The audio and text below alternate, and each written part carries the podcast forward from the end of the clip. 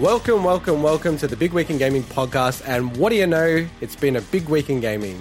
I'm Intergot for episode 44 on Sunday, the 16th of May, 2021. As always, I'm joined by the official P3 nominated and approved Xbox Hall of Famer and number one challenger to the throne of the greatest Xbox RPG player in the world, Swinny, Hello. and the game loving, grind hating, pretend to quit coffee drinking, gamer anti gamer, and slightly less interrupter in chief, Mike. Mike, are you there? Mike, where are you, man? Hello. Okay, so for anyone that's tuning in, we had technical issues and we have balked the start of uh, the show. So the intro is gone. it's dead. It's my fault. I do blame. Mike.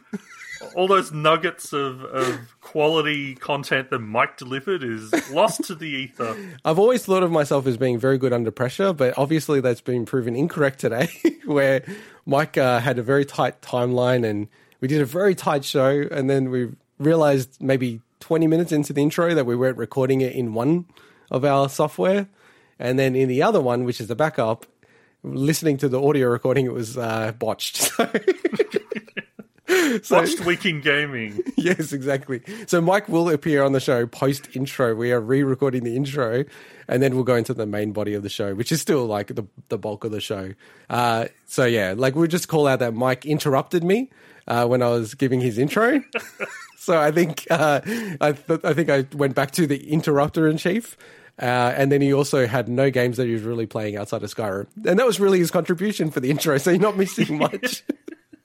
Uh, so in this week's show, we'll be discussing what's going on with Ubisoft uh, and their sinking ship, Skullbones, a review of Assassin's Creed Valhalla's meaty, ri- rich Irish expansion, Wrath of the Druids, uh, my first impressions of Mass Effect Legendary Edition, and some hot takes. Uh, now that we know what I said on reviewers, we, maybe we should do the intro after the show every time.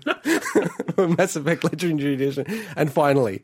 Uh, amongst many things in the show, uh, next game of some other year, 2011 nominee, The Elder Scrolls V Skyrim. It's really weird. It's like we can see the future. I know. It's actually very optimal to do the intro at the end. um, as always, if you want to follow us on social media, find us at Big Wig Pod. That is Big Wig Week in Gaming Pod podcast. um, You so- got there. yeah, we're on, we're pretty much on everything there. Uh, no corrections. We're just perfect this uh, last week. Was there any corrections from the show that's coming soon? I think I corrected you that the 14th of May is Friday Yes, instead of Thursday. yes. So but as- I will repeat that correction when I get to my Wrath of the Druid segment. Yes. Oh, and also live. Uh, shout out to Joe Jives, uh, one of our great listeners, provided the intro for last week. He asked, "Did he get a mention on the show?" Well, now you do. We didn't get a mention in the original show, but now you are getting the mention in the new intro for the show. um, so no corrections. Uh, update. So Zwam. I how I didn't say this right the first time around, and I still didn't learn. Zwam Studio, uh, maker. Zaum. Zaum. Is that how you say it? Zaum. I don't know. Oh. It looks like Zaum. Sounds so confident the way you said it. Zaum Studio, uh, they are the creators, the studio behind Disco Elysium. Actually, they aren't the studio, are they? Are they the publishers? I don't know, but live update here's a live from Joe. Jives. Live update from Joe Jives. Um, no, uh, no, actually, I can't mention it, but we posted a, a certain person that bears resemblance to to uh, Mike, and Yeah. I'm just saying, uh, no, it did not make it on the show, Joe. Jives. Oh, okay. That's what he was referring to. no one understands this No, this- except Joe Jives. It's only all right. his. All right. Let's scrub this. Let's do the third intro. this is terrible. Uh, okay, so Disco Elysium. I'm just quickly looking up. We don't usually do this. We're pretty good. Developed and published by ZA slash UM. There you go. That's what I'm going to start saying now. Uh, so they, as we have covered and many other people have covered, they had their game, uh, Disco Elysium, the final cut. Very highly regarded game, some game of the years of some outlets. Uh, refused classification in Australia. Now, when they first released Disco Elysium for PC on Steam, you classify it yourself in Australia. You don't need to go to the classification board. Because they were publishing it on console, they needed to go to the classification board, and it was refused classification, which, as it says, they didn't get a classification, which meant they couldn't sell it on console. It was still sold on Steam at the time uh, for Disco Elysium: The Final Cut. Now, as part of the classification board, they also have the review board, which is a independent but inside of the Australian classification board, and they asked for a review of the refuse for classification status, and the review board made up of three people looked at the materials, looked at the situation, and deemed the game made for adults and rated it R18 plus, which I think is a very sensible, logical outcome, which is very shocking in the Australian context. Uh, so this is very good. So it paves the way for a console release of this game. And I'm actually really keen to pick this game up on uh, the Switch, Swinny. I don't know if you're going to pick it up on the Xbox. Uh, eventually, I mean, it's. Uh, I think that release has is still in the pipeline, so I'm definitely looking forward to playing it. Oh yeah, that's right, because it's Switch and PS, uh, PS4, right? Yeah, I've still got a bunch of games of this kind of ilk that I still want to play through, like playing um, uh, Torment, Planes of Memoria, whatever, Torment. Um, the other similar kind of you know top-down classic CRPG or whatever. Um, but no, this uh, by all accounts is an absolutely fantastic game. Oh, and no, so I'm just cor- correcting us live. Uh, it, it, it's released on the PS4, PS5, Stadia, and it was already on PC, but PS4, PS5, and Stadia on the 30th of March this year. Switch, Xbox, and Series X and S is Q3 this year. Yeah. Yeah. Okay. So I didn't understand that. Okay. So yeah, like I said, I'm I'm keen to pick it up on the Switch. I'm very much like uh, Leonardo DiCaprio. I only have time for tens. This is a ten out of ten style game. What I've been told. Um, and yeah, it's like I, it's definitely on my radar. It's on my what, what would you call it? It's not a backlog because it's not even out on the Switch, but it's like a forward backlog or something. Forward backlog, man. If we if we didn't have an episode title already in the bag, that would be... the forward backlog. Uh, so there's that. Uh, in terms of community, so there's a community update. So we covered uh, the Vice's article on Cruel World. So it's a very art based game. Came out of a game jam. Uh, you know, very cool game. The whole idea of the game was inspired a bit by blockchain. That you know you can hamper other players by jumping on resources, save points in the game, making it harder for other people to save, or not making it harder, depending on what people want to do. Uh, and the, uh, you know, you can go back to our video where we covered it or the original article. Very cool game, very interesting, and it was really awesome. We actually had one of the devs from the game reach out to us, and I think you'd frame it as criticize us for not playing the game. um, but they were kindly enough to give us uh, three codes for the game, and Yes. You, you and I, as very diligent people, proceeded to play it, and of course, Mike, the missing man in the middle. The interrupter. it's very quiet on the show at the moment. Mike, Mike, you there? You hear us? Sweetie, seriously, how different does the show feel without Mike? I always feel like on edge, like he's about to jump in. it's like, oh my god, I can finish my sentences. It's like, wait, someone's listening to what I'm saying and not just waiting to, to say something when I stop talking. anyway, um, yeah, so I, we both played this. I thought it was uh, really cool, really, really interesting. And uh, of course, being the prick that I am, I proceeded to uh, add my name to the register and make it permanent. While I was uh, for the better of of the community and did not make myself a permanent owner of any of the terminals. and then when you died, what happened? I went back to the beginning of the game because I didn't realize you need to type save at the terminal. Whereas I can save and I can go back at any time I want and go back to the checkpoint that I was at. Uh, so yeah, the game's still alive. Yeah, I, I had a bit of back and forth with the dev. Um, you know, they're doing a whole retrospective themselves on on the game, and you know they they expected it to die. It's a, it's a lot more brutal now. Like I think people after the articles and things like that have been dicks like me and added their names to the registers and like made it harder to get through the game. Uh, but very very cool game. I love art games. I love this kind of stuff, and I, I feel like you know I was listening to a interview that Jonathan Blow did with. Uh, but uh, Ted Price, who runs Insomniac Games, there's a very cool podcast that Ted Price runs, and you know, like you have opinions on Jonathan Blow, right? The maker of Braid and The Witness, Winnie. I have opinions, as in, I think he's an amazing creator. Yeah, but he's very divisive, right? Like he puts a lot of people off. He does, but I mean, I also there's a lot of people. Majority gamers probably have no idea who he is and just go, "Oh, Braid True. was cool. Fair the Witness point, is fair cool." point. You know, I think he's. I love people like this. Like, you know, the Phil Fishers of the world, anyone like that. Anyone with like, just who's different, to be honest. Who you know he's on. So Ted Price runs Insomniac Games. They make AAA, you know, real AAA games. Yeah, Spider Man, things like that. Ratchet and Clank's coming up, and it's. I would love you if you actually listen to this podcast, Swinny. He he's almost like literally insulting him on the podcast. like going, you know, triple A games, they just copy things from indie games and you know, that's okay, that's okay, that's really good, you know, but it's just like not very inspiring. And there's a whole bunch of points where Ted Price, who seems like the nicest guy, he's very open, very nice. He's like, oh, I've got to give a counterpoint to this. And he's like, it's like the more, most awkward episode he's ever had on the show. Um, but yeah, like just going back to Jonathan Blow, like, you know, he, I do think he makes a good point that games as a medium can be so much more expressive than they actually are and we still find ourselves trying to go into the same models whereas because they're so interactive and networked like there's so many things you could do with it. And it just feels like it's a bit of a shame that we don't try to do more. Definitely. And uh, another live update.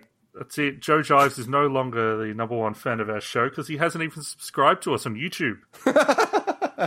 That's awesome. That's it. Barred. He's barred. He's barred. He's barred no more mentions uh, and then in terms of what we've been playing, um, so I have finished Dark Souls.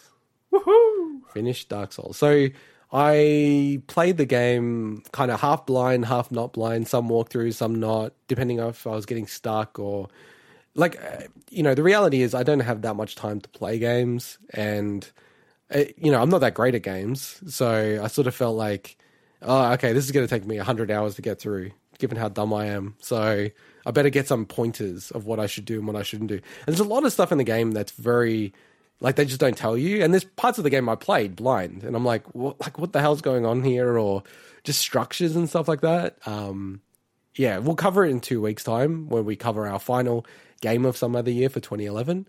Uh, it's one of the nominees, obviously, Dark Souls. Uh, so we'll go more in depth in that retrospective there. But the game's amazing. Rolled credits did the standard uh, ending, linking the bonfires, and then like the thing that you know I couldn't believe because I was like just letting the credits run because I was just like, oh my god, I've climbed this mountain. That the game just starts again straight away, like seamlessly, and it, like literally, I was just like, okay. I'm just gonna explore the next beer. Ah, I'll just get up to the bonfire and I'll save there, and then I'll like end it and put the game away. I'm like, oh, I wonder how I'll go against the asylum demon. So go in there like straight away, you know what I mean? Like didn't run away from the asylum demon, smashed him.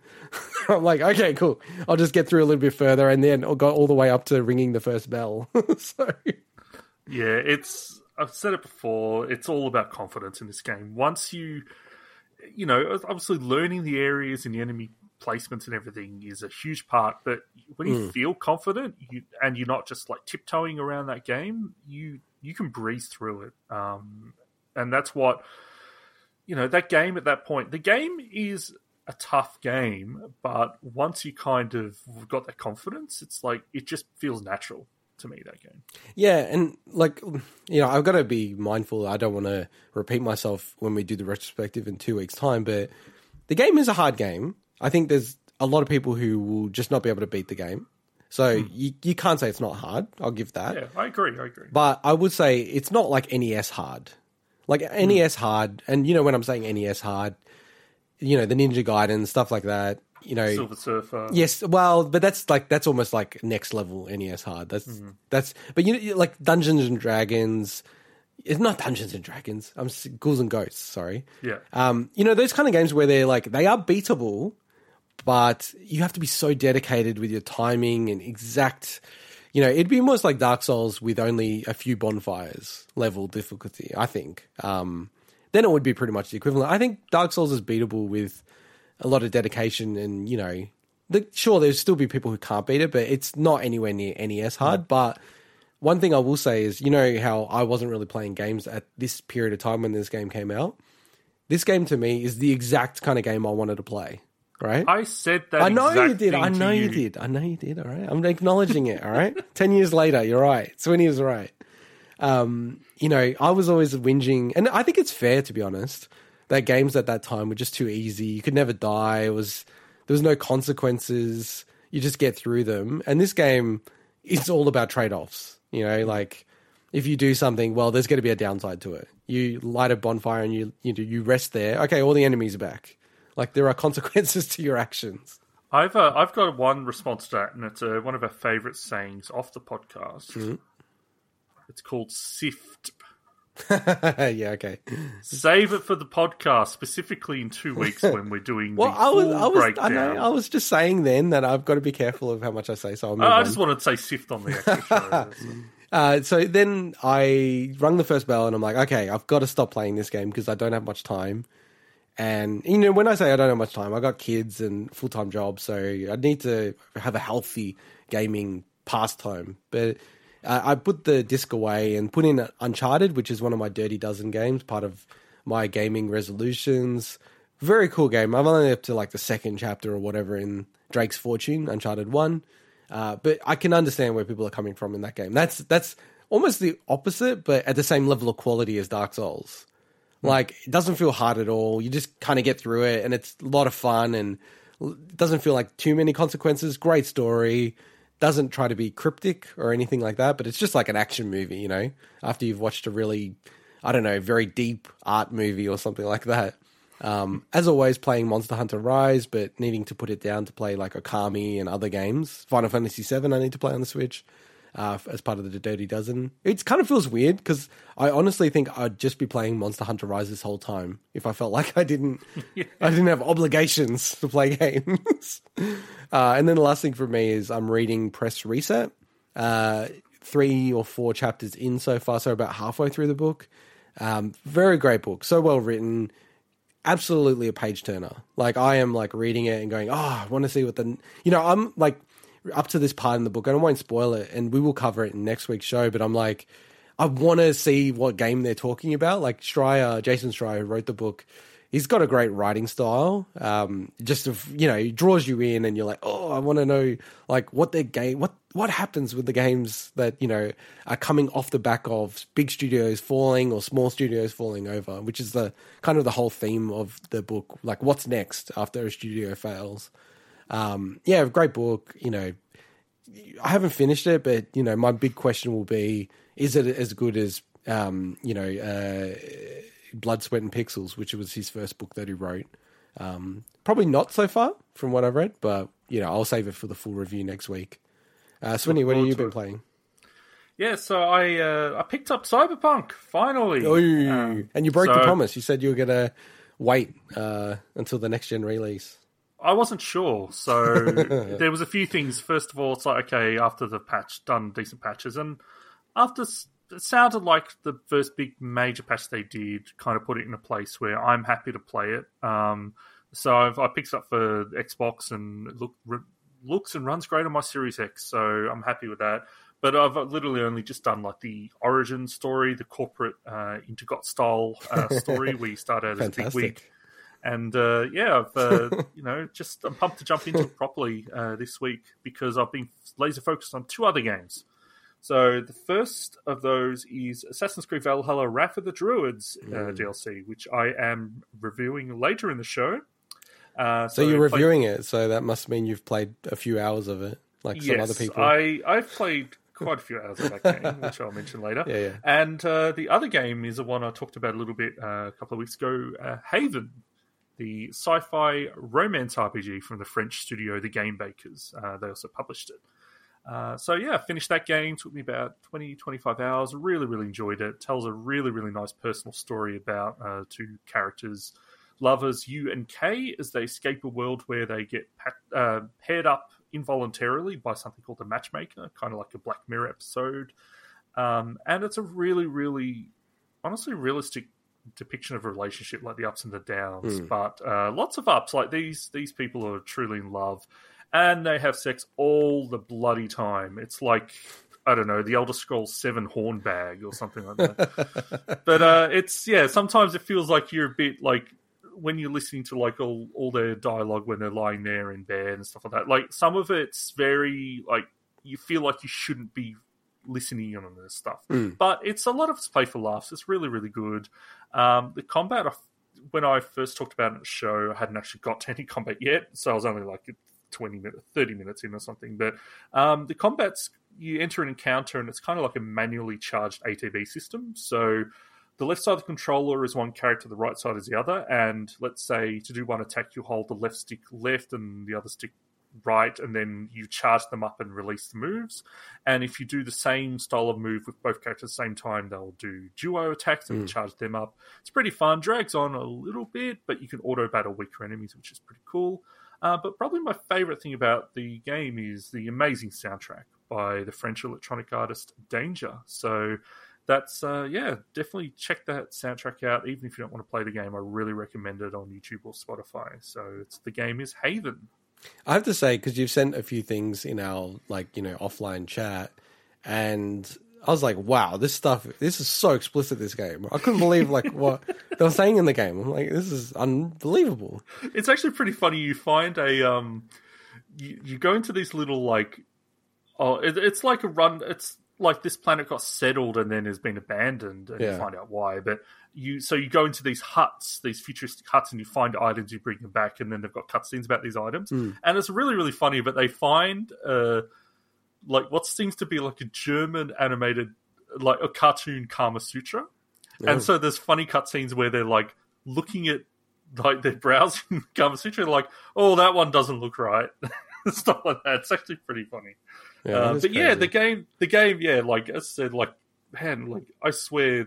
They probably had sex like thirty times in the different cutscenes in that game.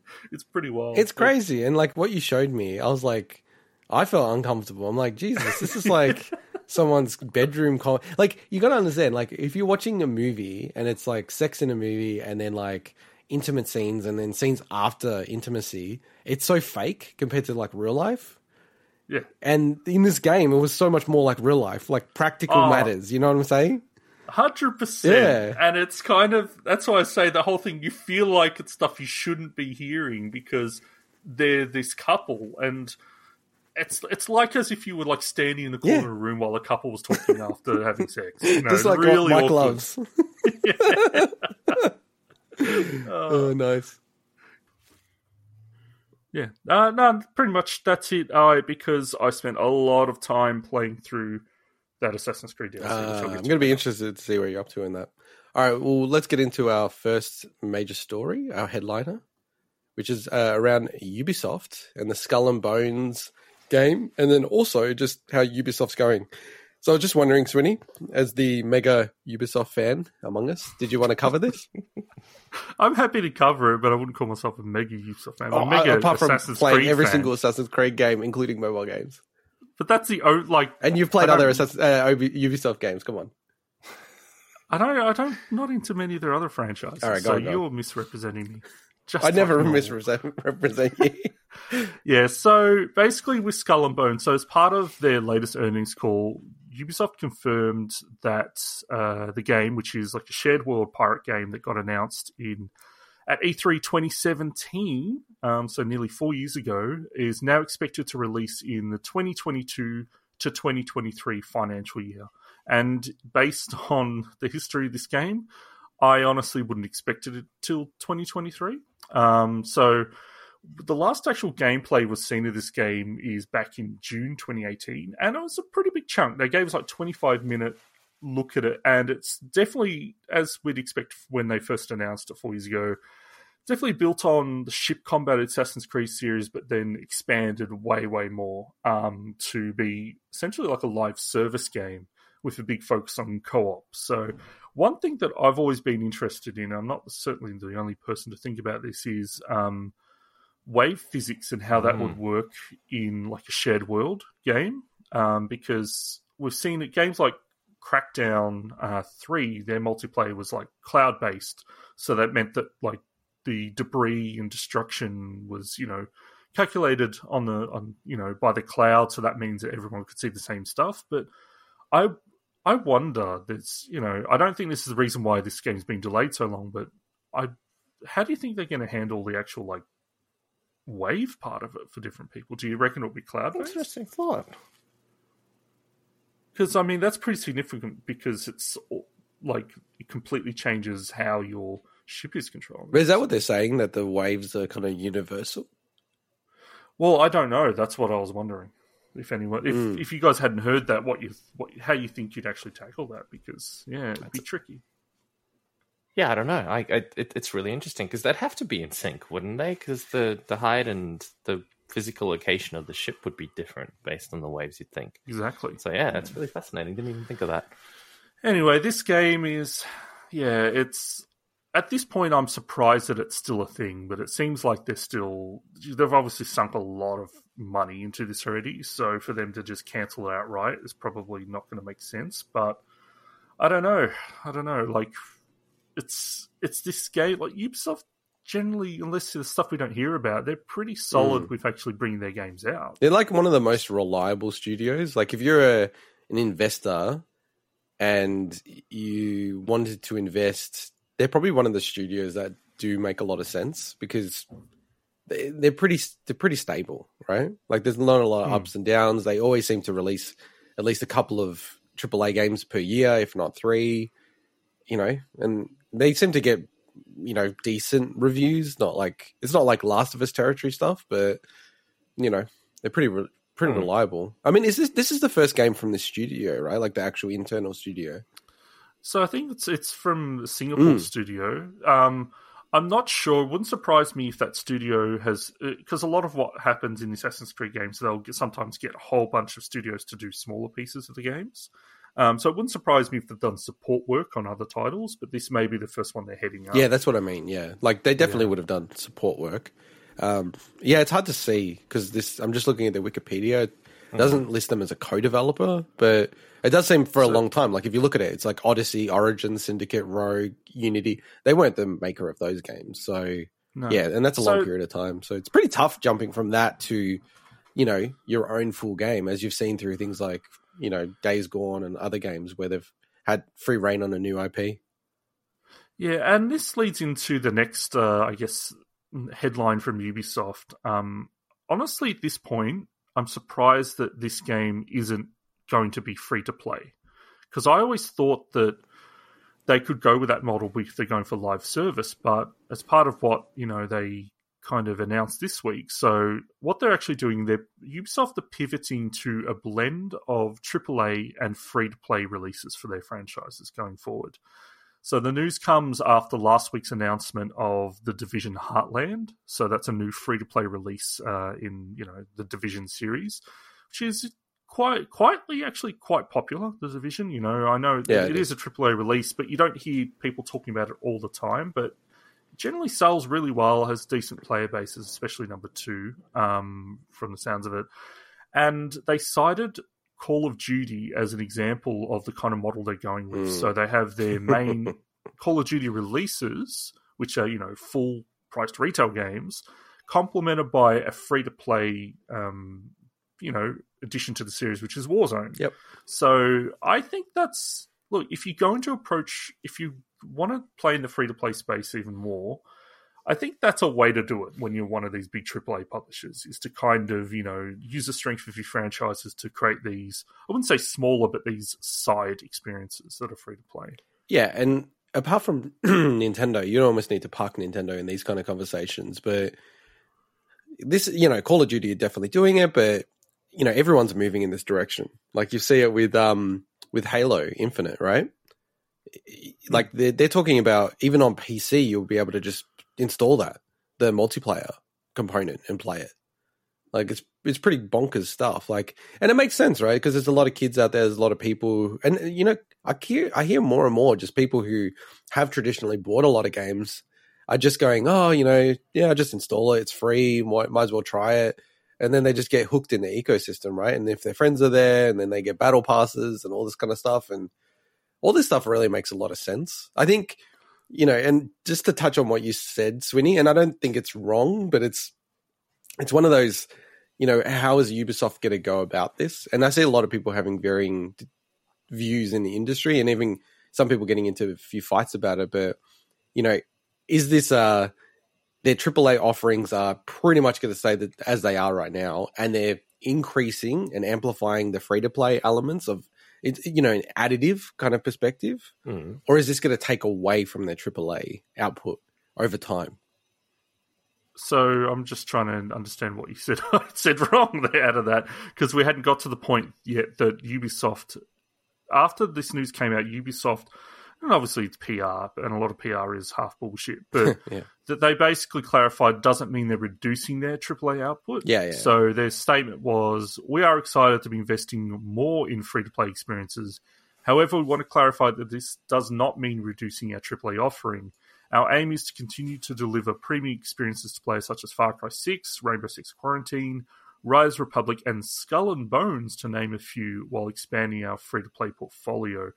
That and that's why I mentioned Skull and Bones before, because while it's not an established franchise, it's had enough interest over the years that to me it's strange that they wouldn't actually make that a free to play. It's such a- clarified they've clarified here that, you know, that is a premium experience. Yeah, they did bucket into into the premium experience bit, but it feels like such a perfect title for free to play almost.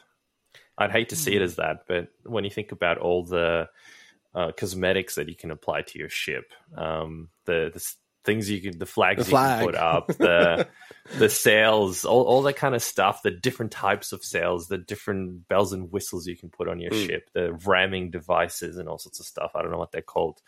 Um, you could see how they could they could make it a free to play title, but at the same time, I can see how it's just it'll, it'll become a AAA title, and then they would put all those elements, and you'd have to have some sort of in-game currency to purchase all that stuff. So, eh, Yeah, either 'cause way, they've never done that before. yeah, exactly. they? They've never done that before. franchises. So either way would work, but yeah, You know, one thing though, uh, I don't think this game necessarily appeals to kids as much as like the Fortnites of the world.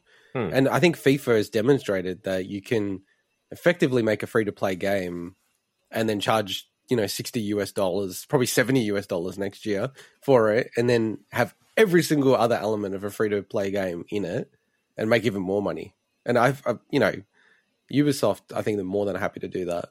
And I think that's probably what their, their calculus is that they view it as no, they could still make money off this. And you know what, as well, I think Ubisoft has so many runs on the board that charging sixty dollars for this game, or maybe they'll charge forty. A lot of people will just buy it because it's Ubisoft, and they'll probably break even because of that. But if it's a flop, at least they've got that some of that money back. Do you know what I mean? Yeah. Whereas if they go free to play and people try it and they go, "This game sucks," it's like, oh, okay. Well, they've just dusted all their money on this new studio. Well, not new studio, but you know, throwing a new IP to the studio. So And look, they could if if the idea of this game being live service, they could always two years down the line transition it to free to play Hmm. anyway. But just quickly, Sweeney, like, do you think that this is going to hurt their AAA output? I mean, they're saying it won't, but that doesn't mean jack. I don't think it will. Okay, No. interesting. I think it will. Yeah. I think it will. I think they haven't done much in this kind of space as much as they could, and other major publishers are doing. And I think inevitably that just will soak up resources because it makes more money. Yeah, but they expand like anything. Oh, Like, yeah. just look at the amount of studios they've got. So all they need Yeah. to do is just expand more to be able to cover that. Yeah, I know, but like that's just not how money works, right? If you, money seeks what's the most profitable, so you know, even even with that, they'll expand to make more free to play rather than AAA, in my view. But we'll we'll see how it plays out. All right, let's jump into the next topic. So Sony's first party uh, game pipeline. So it was an interview, and you know, Sony's had a pretty rough, you know, let's what is it, month or so. Um, you know, a lot of announcements that didn't land well with gamers, and then obviously a lot of positive announcements from Xbox. And you know, it, it did seem like they needed to get on the front foot, especially with IPs, because you know, games have always where Sony's actually dominated. So you actually had uh, the head of PlayStation Studios, Hermen Hulst, um, who has been elevated from the regular studios to head up PlayStation Studios. And you know, in this article in Wired, it's quite interesting. He actually called out there's 25 first party titles, and a lot. First party for Sony is a bit weird because I think some people would actually classify some of these games as second party. Mm. But you know, do you know what I mean, Swinny? Because like there's some of the games like that Nintendo definitely calls second party. It's not a Nintendo game, but they publish it. But anyway, I'll park that. Um, but 25 first party games, and then half of them being new IPs as well. So Hmm. I think Swinny, you wanted to to do some speculation on what the games could be. Yeah, I mean, there's there's two things here. So first of all, we've got our known titles and a couple of rumored ones. Um, so it's about thinking about what first party titles of known IPs do we think they have in development, or let's say next three years that they could be planning on on getting out there, and maybe some gaps in the kind of I guess their offerings that they may be working on, which is the new IP side of things. Um, so I guess let's clarify what we know is out there, and if I've missed one, feel free to let mm. me know. But from a first party standpoint, from what I could find, we've got Ratchet and Clank Rift Apart, which is about to come out. Um, but you know that that would probably be counted as part of those twenty five. We've got Horizon Forbidden West, got Gran Turismo Seven, and we've got the God of War sequel, which is you know generally at this moment subtitled like Ragnarok. Hmm. And the rumor titles, and there's maybe more here that we've you know heard from reports that are in development, but we have no idea how far away. One is The Last of Us remake. Um, another is a new IP from Sony Bend, the Days Gone studio. Was there any others that you guys remember that may be rumored? No, actually, and it's no kind rumors, of a funny one. But I want to start some rumors. it's a funny one because yeah, there's, I, and I think this is why they've come forward and put some stuff out there because yeah, there isn't a lot necessarily on the horizon that you know about. I actually went through all their studios and said, okay, uh, this is what I think they're making. Huh? Okay, cool. So, do you want me to reel through first? it, or what do you want to do? No, you go. You yeah, go. You, All right. You've done the most research. I'll do it quick. I'll do it quick. But this, like when I do the maths, this does this is more than half. So I think it works out to be like sixteen or seventeen or something like that. So we know it's wrong because they said half of them are new IP, right? Uh, okay, so London studio, so they do SingStar. I think they could do a PSVR two SingStar game. There was some patents that Sony had where it had interaction with people on the couch with those who are in the virtual world in VR. So I think that makes sense and would be funny with SingStar. That's a good party game. Uh, Asobi team, so that's formerly kind of like Japan Studio. Sobi was in Japan Studio, but they're kind of Japan Studio now. Uh, I think they'll be doing like a fully fledged Astrobot VR game for PSVR 2. That's a perfect fit. Astrobot's got a lot more like knowledge ability with people on PlayStation now. And I, I could imagine they'll do like a massive, like really, really deep, long, long, long game uh, in that space. Insomniac, uh, we kind of already know they're working on Spider Man 2. That's pretty clear. Uh, they've demonstrated that they're able to, you know, work on multiple IPs at the same time. So I think they might reboot Resistance and do like a follow up in Resistance. Uh, I think Insomniac is probably almost the, you know, most likely team to actually do a new IP. So I'd probably put a question on that one. Guerrilla, we already know Horizon Forbidden West uh, Polyphony, that's Gran Turismo 7. Naughty Dog, I mean, there's lots of rumors around a new Uncharted game, a new Last of Us game, uh, Media Molecule. So they've done Dreams. Dreams was pretty big flop, but it, it's got a quite interesting architecture. So I do wonder if they'll try to reboot Dreams on PC and PS5 and then include PS4. I think you need to get I it have, on PS, PC, to be honest surely the idea is to do they support that dreams with con- uh, with new updates or anything? Do we do we know if they actually they are? Yeah, they, the are still supporting support it. That? Yeah, um, but, but that's what I'm wondering. Are they continuing to support that rather than work on a brand new IP? Oh, I just wonder if it's a bit like I guess. Sorry, I didn't frame it right because I'm trying to rush through it. But I, I, I wonder if it's like a No Man's Sky where it's still No Man's mm. Sky, but it's is it really? It's kind of New Man, No Man's Sky too. Let's be real. quite a lot, yeah. but it's still the same title. So my argument would be it's still Dreams, but they're really going to do something different with it. So they'll use the bones of it, and then I think you know if they're smart, launch it on PC. I don't think there's any downside to do that. And maybe if you do something smart with like launch it on PC, but you can publish games in a little pocket of the store on PS PS5 only. So get a carrot back into the PS5 and PS infrastructure and ecosystem. Uh, PlayStation Malaysia, I actually went through some of the stuff they did. And, you know, they're one of those studios a bit like uh, Ubisoft Singapore where they're probably ready to do a new game. I wonder if they'll do Twisted Metal. I feel like Twisted Metal, given that there's a movie that's cool. in production, out, yeah. makes sense that a game would be in production. Mm-hmm. Sumo Digital, maybe going back to their roots, uh, Little Big Planet 4. Uh, that's a huge franchise that kind of needs to be revitalized a bit. Housemarque wouldn't be shocked if they did something like Returnal 2.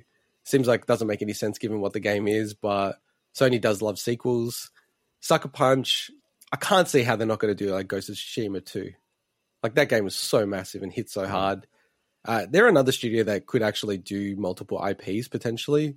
So you know they they're the ones who uh, you know ran through Infamous. So you know, is that Infamous three maybe potentially Santa Monica? We Yeah, already know too, yeah. God of War two, Santa Monica. I mean, it's the studio that should be able to make multiple IPs, but they don't seem to be doing that recently. So I've, I've just left it as God of War two.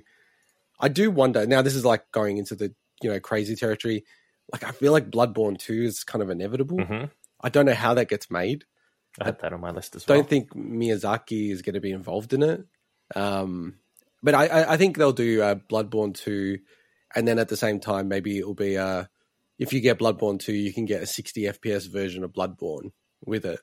Like Sony is a bit of a dick with those kind of things, so I could totally see that happening, and that's something that people desperately want. And then yeah, like the other studio, San Diego studio, they've been doing the show. Supposedly they're doing another IP, so that could be a new IP. Bend Studio, we already kind of know they're doing a new IP, but it does make you wonder about Syphon Filter when that's going to come back. Quantic Dream, they always do weird games. I was about to ask, what's David Cage up But at, to? this, but at this point, like we're outside of the first party space. When we're But they, no, they classify Quantic these as first party games, though, Swinny. That's why I'm saying it's weird. Hmm. They do. They actually call these like these Second games. parties. Well, uh, w- I've always 1.5 known them as traditionally second party games, but I was going through their list and some of their what they're saying as PlayStation Studio games, and they're- Hmm. to me they're second party games, but they call them PlayStation Studio games. So I don't know how you Hmm. want to classify that, Swinny. Look, I, I mean, we have to kind of if we're Like, is Concrete if- Genie a first party game or a second party game? So if they if if we're talking about the words of the head of PlayStation Studios, then we need to play in whatever words they use. Yeah. So, like, uh, the best example is uh, Pixelopus, which is Concrete Genie. That is not owned by PlayStation Studios, right? But they call Concrete Genie a PlayStation Studios game, like effectively a first party game. So it's kind of weird to me. It's like a contract, you know, and this is an exclusive game to PlayStation. But yeah, normally that'd be a second party game, but they But Quantic Dream to me is different because they release stuff on PC as well, outside of the Sony space. sure, sure. But I mean, like a lot of these games are going to PC now as well, right? Like Horizon and stuff like that. So But they're published by Sony. Yeah. Like whereas Quantic Dream, like those games aren't published by Sony on Steam and that, Sure, so. sure. Uh, yeah, it's interesting because then, uh, you know, a counterpoint to what I'm saying myself, um, with uh, uh, oh shoot, I forgot the name of it, the Hideo Kojima game, you oh Death Stranding. Death Stranding. That definitely wasn't called a first party game, but it was funded Yeah, by yeah, Sony yeah. and published by Sony as well, like on PlayStation, not on PC. So I don't know. They seem really weird with the titles. It's just Concrete Genie. They definitely call that a first party game, and it's not. Um, according to the definition. So yeah, that's my sort of run through of like looking through. I it. think you've, you've probably covered everything. Pretty good run through, yeah. Think of. I mean, I you covered the that. stuff I had um, mentioned as the easy wins, like you Ghost of Tsushima sequel, your Astro VR uh, sequel, and. Stuff like that. Yeah, um, I I wonder. Do you think that, that now Sony has a, a obviously a lot of great support from third parties Hmm. in in a lot of this space, but when I look at their offerings, there's definitely to me um, gaps. Like they generally don't have a big RPG franchise, right? Well, well, they have Do you? Final Fantasy, right? No, I was about to say like they are. So they're very And empowered Dragon- by a lot Dragon of third Quest. party. Oh, you mean No, first party? Sorry, man. Yes, Okay. first party. So they're empowered by a lot of third parties Yeah. in that space. Um, but to me, it is a big gap, and I wonder at some point if they they've had a very good relationship or very good support by Level Five in the past, um, like Ni no Kuni and a lot of their games as well. I wonder at some point if they will, you know, potentially like do like a you know the situation like you did with Housemarque and stuff like that, but maybe a level five RPG in that space. Because to me, there's just there's kind of lacking from a first party perspective on that. But also the fact, and this could be a, a red herring, but the fact that they've now purchased Evo Mm. and obviously they've, they've, they've got great fighting game support from third parties. Um, but I wonder, I don't know if they'll make a push like they did for Street Fighter Five for Street Fighter Six again. But do you think that at some point it makes sense to have a first another first party fighting game in their arsenal? So my perspective on Sony, it's very different to Microsoft. Sony, number one, doesn't have a massive amount of capital as a company, right? Like they used to have lots of different components to their business firing, but PlayStation now is the bulk of their profitability. And I just look at it and I go, you know, they've already got really great relationships. There are like you have to acknowledge that there are just cultural things about Japan business, like the fact that you know they always have better deals with Square and Capcom and all these Japanese publishers and studios that Microsoft has never been able to break through fully. And there is a cultural dimension to that, and just business in Japan is different than in the West, where it's like the only thing that matters is the dollar. It's not really like that in Japan completely. Um, I, I think they just look at it and go, we don't need to have, you know, first party support in RPGs, fighting games, because we get the support from these studios and we pay for it as well. I mean, don't forget, like we know that they paid for exclusivity with, you know, Final Fantasy, with, uh, you know, Resident Evil 7 VR, you know, so it can't go on any other platform. You know, lots of those kind of games. And I think they'll just keep doing those practices, to be honest. I mean, they were already in deep chats I mean, this is more of a rumor, but you know, in deep chats with uh, Bethesda around Starfield, and you know, talking about large sums of money to make it an exclusive, you know, RPG on PlayStation. So I think they're very conscious of the gaps that they have, but I think the way they fill those gaps isn't, you know, hey, we need to make the game ourselves or buy a studio or anything like that. We just need to be able to pay for that exclusivity. Hmm, but the, the, the reason why I bring that up is if they're looking at new IP, I mean, are they just going to do another third-person action game? Yeah, as an I, new IP, you know. I, yeah, I don't think you would see another zombie game from them, right? So yeah, I think. Yeah, but I mean, right. like, while they obviously play all very differently and they're very different tones, but essentially, you know, your Last of Us, your God of War, your Days Gone, Ghost of Tsushima. I mean, they're all kind of third-person action games in just different types. Mm. You know, um, even when you're bundling something like a Spider-Man, like it just seems like that. That's what when they're first party, when talk when we talk about first party, they kind of that's their safe zone. Yeah. They don't really go outside of that, with the exception of like Gran Turismo and stuff. But that's obviously well established. So. If anything, I actually look them in a different way. I, I wonder if they'll push more into family friendly games, and and games like not exactly like, but you know, you look at games like Animal Crossing and Mario Kart. Like Nintendo right now just has a free like run at that space of games and you know they're dominating Japan as well. And you know the the real kind of thrust of PlayStation now sits in the US, amazingly, but there's still a lot of important folk in Japan, and they'll be reeling from the fact that they're getting dominated by the Switch in Japan. So I, I do wonder because like the old PlayStation was always appealing across the whole gamut of ages. I feel like with the PlayStation 4, it got really mature, and I wonder if they'll start to push back into the more the kids territory and things like that. But yeah, but we'll see, Sweeney. It'll be interesting. Hmm. All right, moving on. DualSense. So just quickly, there's been two new color reveals for DualSense controllers, Midnight Black and Cosmic Red.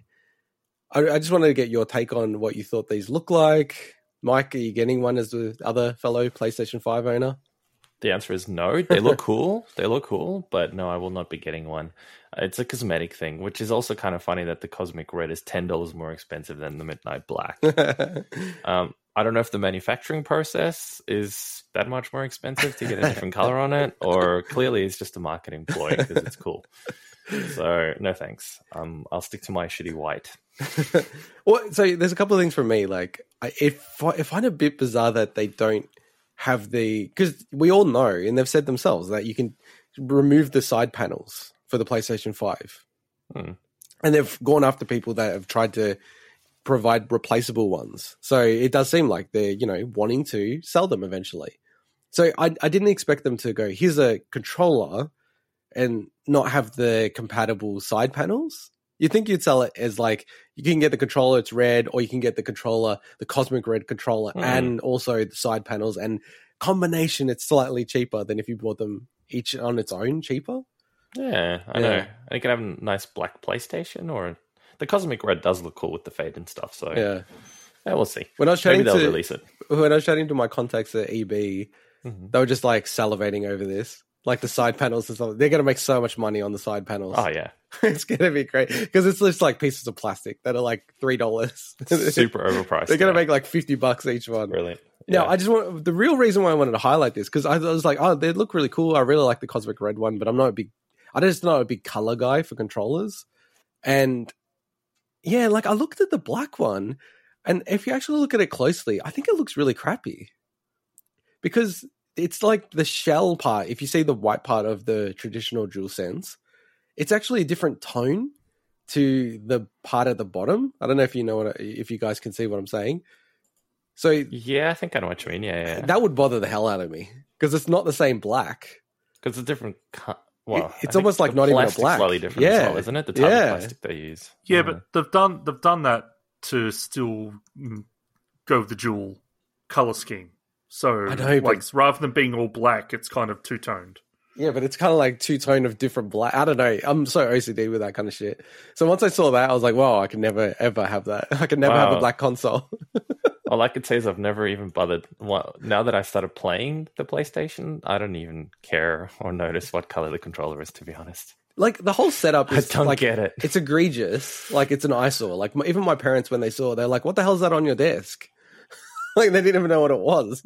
They thought it might have been a PC or something because it was right next to my other PC. Um, but yeah, it's a shame. It's a shame. I like them and I, I like the designs and everything. It's just it's one of those things that they they look pretty for a bit and then they get dirty and they get worn like white. and then you're like, why did I spend 110 dollars on that? Well, just any of them, like it, the cosmic red one. I think it looks really really cool as as you know a piece of tech and stuff. But how long? Unless you keep it in a box, how long is it going to stay nice and shiny and cool? Yeah, It's just going to be a used controller by the end of it. And I think the marketing behind this is amazing that people will fork out extra cash just because of the color of a controller that they never really look at. Just what is it to show off to their friends or something? It's it's such an interesting mentality. marketing at its finest, I think. well, there's a lot of people that um will collect them all, like all the variations and stuff. Yeah, there's that too. But again, marketing, right? It's, it's all down to marketing. I know, So I know. it's brilliant. All right, let's move on. Uh, so, uh, for our final news story, uh, just covering quickly the release of the RetroTink 5X Pro. So, I'll try to ru- run through this pretty quickly. I think if you want to go for a deeper dive, check out Modern Vintage Gamer, My Life in Gaming, and Retro RGB. So, that's Bob from Retro RGB. They're all really great channels, really great resources for nerds like me who love retro consoles, retro gaming, and then how do you, you know, get the best advantage out of modern technology with that. Um, so yeah, with the RetroTink, just quickly, Mike Chi, who's the person behind the company, he's a very cool guy. He's an electrical engineer who was like, oh, okay, I want to get back into retro gaming. Found it was really hard to do some of the basic stuff, and I actually bought one of his first products. So basically, it was a hat. So a hat is like a component of technology that goes on top of another piece of electronics for um, the RetroPie. So you, you have like the Raspberry Pi, and you could actually plug it on top of the Raspberry Pi and provide output, uh, composite output to TVs. So I did that for a while, and that was very like that was ages ago. It's pretty And cool. Like I said, he's a really nice guy. I reached out to him, I had a chat to him, and all that kind of stuff. He was really, really nice guy, and he's just gone from strength to strength, and he's very like big on how do you make things as simple as possible, you know, easy as possible, plug and play as possible, and just get on with it. And I think here, like, and I think for you, Swinny, you should definitely uh, pay attention to this product. Like, f- for me, this product, the whole genesis of the product, the idea of it is you take your old consoles, so NES, Super Nintendo, Nintendo 64, everything pre HDMI, and then his device, this 5X Pro, you just plug it in, and then you've got an HDMI output, plug it into your TV, and it's going to work. And this is the best product, I would say, for anyone who's happy to spend the money for it. It's 100% the best product. Now, it's not perfect. There are some issues, I think, with PAL signals, which is important for us because we're in the PAL region. It can be a bit funny, but he's always been really good with updating firmware. I mean, the reality is he's in America. He probably doesn't even have some of these consoles that people have now tested it on. And he's very quick and, you know, he's actually got, you know, easily firmware updatable um, hardware.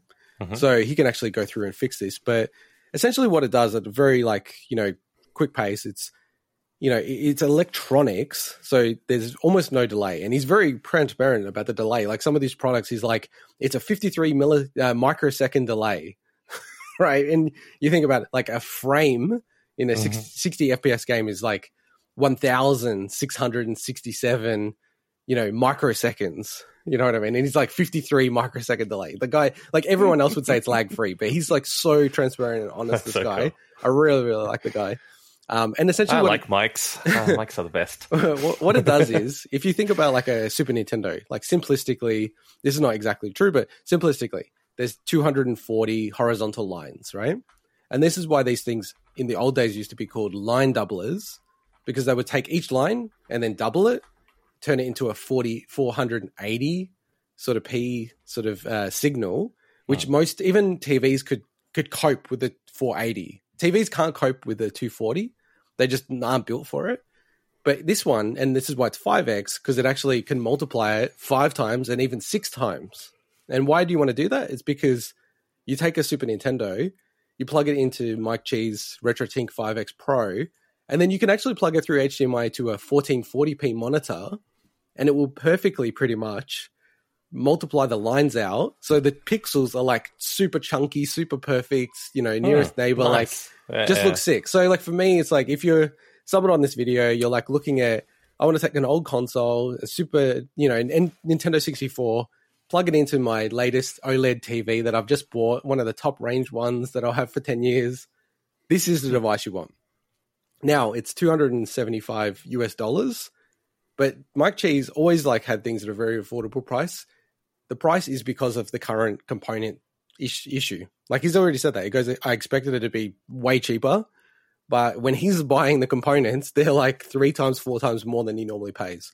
Hmm. And he's actually said it, it will be cheaper with time, like in revisions and stuff like that. Mhm. So it's one of those ones. If you don't need it now, probably hold off because it will be cheaper once we get through this component crisis. But yeah, if you're keen to plug in old consoles to HDMI without modifying them, this is the perfect way to do it. Any question, boys?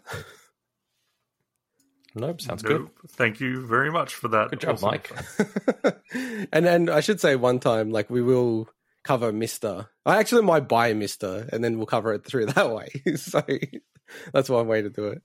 All right, let's uh, go to my favorite segment of the week, the bargain bin for the week commencing Sunday, the sixteenth of May. So Epic Game Store, as always, has come through. Not always, but uh, the Lion Song is free at the moment until the 21st of May. And they've gone back to their format of saying there's a mystery game coming up, which, you know, generally when they do that kind of stuff, they have a pretty decent game in the pipeline. So keep your eyes on that.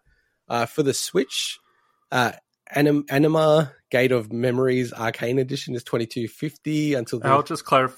I'll just clarify. Sorry, that yeah, that was until twenty for May. That is a dual pack of Anima Gate of Memories and Anima Gate of Memories, the Nameless Chronicles. So Ah. two games there, Oh, okay. and they're they're fifteen dollars each separately. Oh, okay, cool. Uh, until the 20th of May, Gods Remastered is $4.50 until the 20th of May, and Katamari Damacy Reroll is $7.50. Very, very fun game until the 23rd of May on PlayStation. Until the 27th of May, Castlevania Anniversary Collection. So that does not include Symphony of the Night, but it has a lot of the old school Castlevania games. Is $7.50. Thief is $2.50. It's a bit of a bargain. The Dwarfs. Ninety five percent off. That's been so cheap on Steam and stuff. I know. Yeah, yeah. I'm always Mm. debating about getting it, but I think it's more of a PC I game. I'll try it out. I think it's a PC game. The because it's covered in uh, press reset, but we'll cover that next week. Uh, the Dwarves is eleven dollars, and Ryzen Three Titan Lords Enhanced Edition six dollars. Risen. Risen. I was going to say, is it Risen or Ryzen? It's like, have you seen the movie Risen. Closer or Closer? It's literally like you, you don't know which one it is. Uh, it's six dollars twenty five. So Swinny, over to you for Xbox. Yeah, so with uh, just one addition highlight, it's a little way off, but uh, did get announced that Dungeons and Dragons Dark Alliance is uh, launching into console and game, PC Game Pass on the 22nd of June. Also, this week, a couple of um, you know updates around what Microsoft doing with these uh, Series X and S uh, platforms. So, first of all, they're adding Dolby Vision HDR support. Um, that's on the way for TVs that uh, are compatible with that, and I didn't realize that uh, until after I bought it that my new TV does support it. So that's pretty cool. Um, now they're also adding uh, some more accessibility options uh, pretty soon. Uh, so text to speech and speech to text support for party chat is on the way. So that's actually really really cool. It's nice to have that uh, those features available, especially for people that um, you know can't use um, you know the gamepads very well as well. So Okay, cool, awesome. All right, well, let's get into our features. Uh, so just to keep things fresh for the boys, I've actually uh, rejigged the order. Just conscious that Mike is potentially having to leave us very unprofessionally. Notice it happened. Um, what witchcraft is this? So yeah, so uh, what we wanted to cover is as a continual feature, our game of summer of the year of 2011. Uh, this week we will be covering The Elder Scrolls V, Skyrim, the majestic epic. That's, that's your commentary, isn't it? That's your opinion, Swinny. Well, I have to come up with some kind of a subtitle yeah. for every. He wrote I've. I've made it made it five out of six so far. so- so yeah, like these, like these. Uh, I don't know, what do you even call it? It's not even retrospective, almost. Like we're just chatting about the game, leading up to our determination of what the greatest, the the game of some other year is for 2011. Yeah. Yeah, Yeah, and uh, as per normal, we should cover what all six nominees are. So we have uh, at, at next to Skyrim, the other five nominees are Minecraft, Super Mario 3D Land, LA Noire, Deus Ex: Human Revolution, and Dark Souls. And we've done nominee features for all of them uh, so far, except Dark Souls, which will be in two weeks. So if you want to check out our uh, thoughts, extended thoughts on all those four previous uh, nominees, uh, check out the videos on on YouTube or the episodes. Mm. and and we should say with this game, like this is for a lot of people the obvious game of the year, one 229 game of the years in its time period, Insane. and has been released subsequently on Every, Every- platform under the sun. Well, now it hasn't, I guess, because play, PS5 it hasn't been released on, and Xbox Series X, but it will. I think they've already said it's going to be released The- on So PS5. the the legendary edition, you'll they'll then release a revi I don't even know what they'll call it. Epic legendary edition on the PS5. remake. Remake. no, they won't Wait, what's a a remake. what's a legendary edition? Uh, uh, sorry, I'm talking about Mass Effect. I know, I I'm mixing the two know. um, what, what, what was the latest Skyrim Special edition? edition. The special, Special edition. Sorry, uh, I've I've read it because Uh, I've got. I think I've got all of them. I've got it on the Switch. I've got. no, I think I've there was a got it on- version that came out. Um, uh, it was a Was Stadia. there? I thought. Hmm. I mean, that's kind of like, is that even technically a thing? I think there was a legendary edition though. I, yes, there is. There was a legendary Really? edition. By the in- way, back in when I was ask- 2013. yes. When I was asking you, Mike, I wasn't actually having a go at you. I didn't even think of Mass Effect. I was Okay. curious about what a Oh, legendary. No, edition I of mixed it up Where can I because of buy that. it? But no, I do remember there was one. Intigot's the one that's There like was. slam with a Mass Effect. there absolutely was one uh, way back. The yeah, El- Elder Scrolls V Skyrim Legendary Edition. That's the one I was thinking of because I have that on PC. Actually, and they then did, I also have Yeah. the special edition on PC. yeah, they have the VR edition as well. So that is a very, that is a different So version. many of them. It's insane. It's probably the most remade game. Is it the most remade game in history? It's got to No, be surely. No, definitely not. What else would be? Oh, The number of the number of different copies and SKUs of this game. I can't think of anything. I anything think else. Tetris, I mean, man. Tetris. Ah, look at maybe that, at the same time. Yeah, right. I love maybe it. Tetris. Yeah, yeah, Tetris. Fair enough. Tetris Yeah. might win. Yeah, you're no, right. but it's a modern game. It's I feel a like game. Tetris had different variations. You know what I mean? It wasn't like the Tetris that was done. This Sure. is like it was. This feels like it was basically the same edition, and then they sort of had an upgraded edition, and then there's just copies of both. Yeah. multiple copies of both. Whereas Tetris kind of had many different versions of Tetris across different platforms. But fair enough. I'll give you guys Tetris. So this this game hit hard in the year it got released, and Mm-hmm. still is played by millions of people every single month to this day. Heavily supported by mods, uh, released on lots of different formats. Like Mike said, it actually was a big announcement when it was released on the Switch and announced on the Switch. It was a part of the Switch's launch that hey, we're going to have Skyrim. You know, we're a real console. Um, now the history is, Swinny, you played this at the time it was released and beat it. So I actually bought this on launch day Wow. on 360, Pretty sure I did um, but I I kind of played it for about two hours and put it down. and probably came back. I and it's one of those games you're like, oh man, I should have waited because I think probably come back for like another ten months to actually play it. Mm. Um, and uh, yeah, so it's and even though I bought it on launch, like I bought it on launch regardless of the fact that I wasn't even a huge fan of Oblivion and hadn't played enough Morrowind Mm. to fall in love with the series, but there was just so much buzz and so much Yeah. hype around this game that I'm like, I think I just impulse purchased. I'm, I saw it and I'm like, I happened to be in JB the day it came out. I'm just going to buy this bloody game. Bye, bye, bye. I think But- like out of these games, and you know, we, this is not a comprehensive list, the six that we have there, but I think it was the most hyped game that year, right? Like, it was more hyped than Dark Souls. Surely, it Oh, must be, easily the most yeah. hyped. More hyped than the Batman game. That was I'd pretty say so. Yeah, I'd say I'd say that's Yeah. probably the most. Yeah, absolutely is. It's one of the most hyped Yeah. games of all time. And I'd look, it say. lived up to it, man. Like, I- I mean, not to you know shortcut our determination, but this this game is an amazing game. It's there's You so know, much it- to it. There's it's still even today. Now uh, we should say the context is you guys played it when it came out. This is before the remastered edition, everything like that. I've only played it this year, so Oh, for the first okay. time, this is like really when I've played it. And I, I beat it a few weeks ago. Now that's just the main quest. I haven't played enough of the side quests and every. I played a few of them. The side quests are the better quests, by the way. Some They're not them. even side of quests. They're- What that would you call them? Yeah, well, it's just like you've got a main quest and you've got the guild quest. Yeah, like, guild wouldn't call them side Yeah. quests. Yeah, f- fair enough. But you know what I'm saying, Swinny, right? Um, and yeah, like it's an amazing game. Like it's look for me. One thing about this game is, I, given that I'm playing this later, there's some elements to the game I get like so frustrated about, and it feels like Hmm? I'm What? I'm running through mud or something like that. Like for me, you know, I'm a huge fan of Breath of the Wild, so I played Breath of the Wild first, then played this game. And Breath of the Wild's just like you go anywhere. It's, it's the same kind of concept. It really does feel like you go anywhere you want. But to me, this game, like I, I get up to like a rock, and I can't get over the rock. Like there's no way for me to get over the rock. But that that's that's to do with their engine in general. Fallout had the same problem. Oblivion had the same problem. Yeah, but I don't care about their engine. It's a game engine. I don't care about their engine. It's What, just like what do you need to do, by the way? uh, You should have asked me. Is if you turn around and jump backwards. No, I did you that. can't- You I did that get over the naturally. I did that naturally. Dude, I did that naturally. I was trying because I was trying to get up a mountain, and then I found I was getting up the mountain better if I was going backwards up the mountain. Yes. so that's what I, I learned to do naturally, and then I found out there's like a technique for it. What you view as a negative, I view as Of course like you didn't even let me finish my sentence before you said that. I said I view as just one of those charming quirks of of this game and Oblivion had it as well, where it's almost like you can shortcut the game based on how well you navigate the terrain. Like there's parts in Oblivion I remember where uh, I was like skipping whole areas because I was like managing to climb these ridiculous mountains that are like almost vertical facing. Yeah. Um, but by using certain angles and stuff.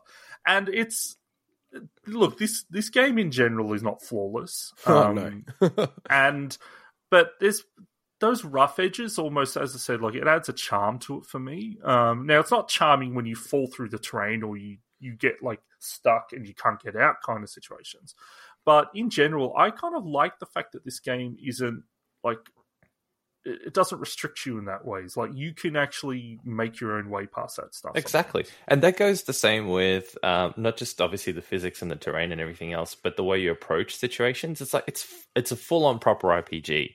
Um, not not to the extent that you know you can diffuse some situations like you can, I think, in Fallout. Fallout had a bit more of that type of RPG ness in it. Well, Um, Fallout is more focused on dialogue. yeah, exactly. Whereas with this one, it was it was more, uh, you, you know, it, it, it's it's a lit. It you can do quests in multiple ways, but it's not the same approach in the way you, you take different ways. But what I really liked about this game is, and I guess we can start talking about gameplay a little bit, is the fact that it's very open to what you can do with your character. Unlike other games where you from the very beginning in a lot of games determine what kind of character you want. Do you you know do you want a rogue? Do you want a thief? Do you want a warrior? Do you want a mage? And you kind of get stuck down that path and that becomes your archetype and you Mm. can't really do anything else with it. Whereas with this you can make a character whatever you want. And whilst to be fair it's a little harder later on to get certain skills up to the same degree you can do that. If you want to you know start specializing in, in bows and arrows um, halfway through the game, no problem. Go do that. If you want to start doing something else, go do that. The game lets you do that, and I think that's the that's so cool because you can really role role play properly without kind of screwing yourself over and putting 50 hours into it and going shit i've just made a character that really sucks Mm. and that actually reminds me of, of Oblivion. And in one of my Oblivion playthroughs, I completely gave up. In fact, I think it was my very first Oblivion playthrough because in that game, uh, so the predecessor to Skyrim, much like in this one, you would level up based on uh, the the skills that um, you would use. So if you kept, for example, um, you know, using archery, you'd level up, and then after certain points in in archery, you'd go up one actual level in the game. But with Oblivion, enemies were also um, leveling up according to you. So they were always the same level as you, practically. Not all of them, but a lot Oh, of them. Man. So what happened was, like an idiot, I'm like, oh wow, there's a little cheat. I can just keep running around to build up my athletics and and my swimming and all these useless skills that had absolutely zero use in the real game. And I'd level myself up artificially. So I'd be like this overhyped level. But the moment I ran into like a wolf or something, or a rat or whatever, like tiniest, lowest enemy, I would just get ripped to bits.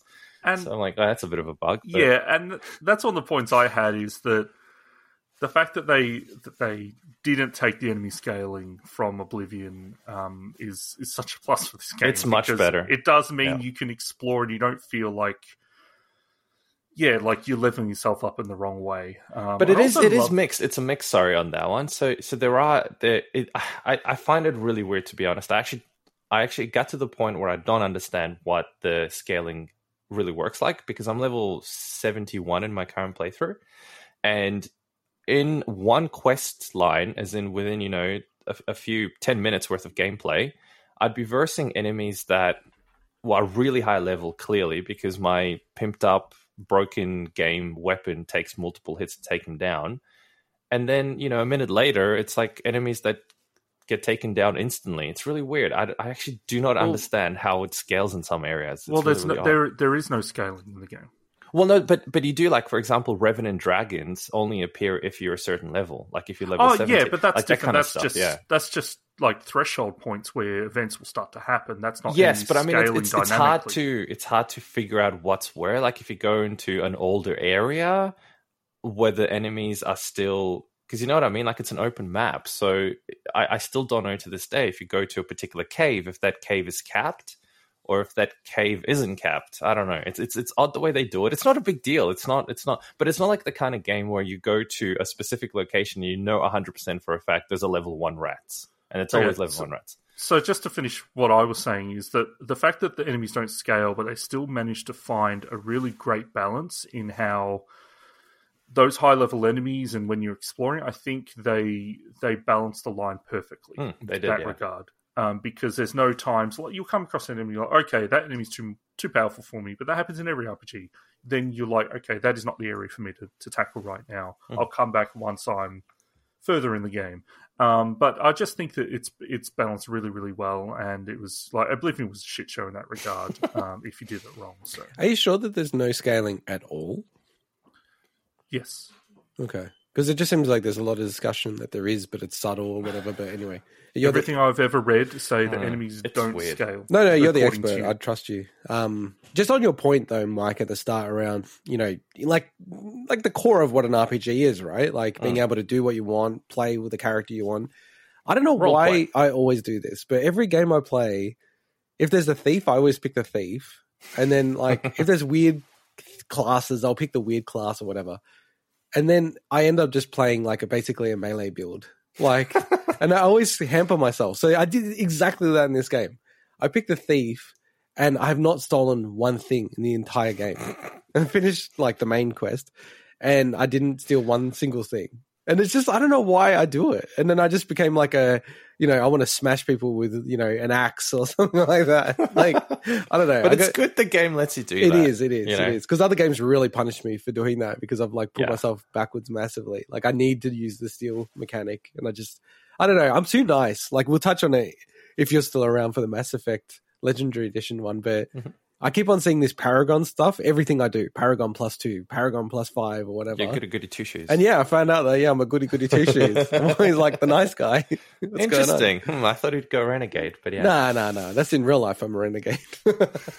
So can we talk a bit about the main quest? No. Yes. So I mean, no. the, the main quest is um, it's a huge improvement from Oblivion, no doubt. Um, but as as I think Mike can attest to, it still doesn't have any real sense of urgency whatsoever to it, um, None. and can feel very run of the mill sometimes. It's still fun, but I it's going to be interesting to see what they do in uh, the next game if they actually make it so they entice players more to actually tackle that as opposed to just you know oh I'm going to leave that for hundred hours like Mike did Like and Mike. don't even go visit the greybeards um, until that point. But and look, you know the final boss is probably you know is probably a bit crappy, but it's look there's some epic moments. Um, and I enjoyed it, but ultimately it's a bit of a forgettable story. Um, but I do like Paarthurnax, that that uh, dragon at the top of the That was cool. Oh, yeah. so I wasn't going to say it was a acting. dragon, but now that you've already spoiled it, but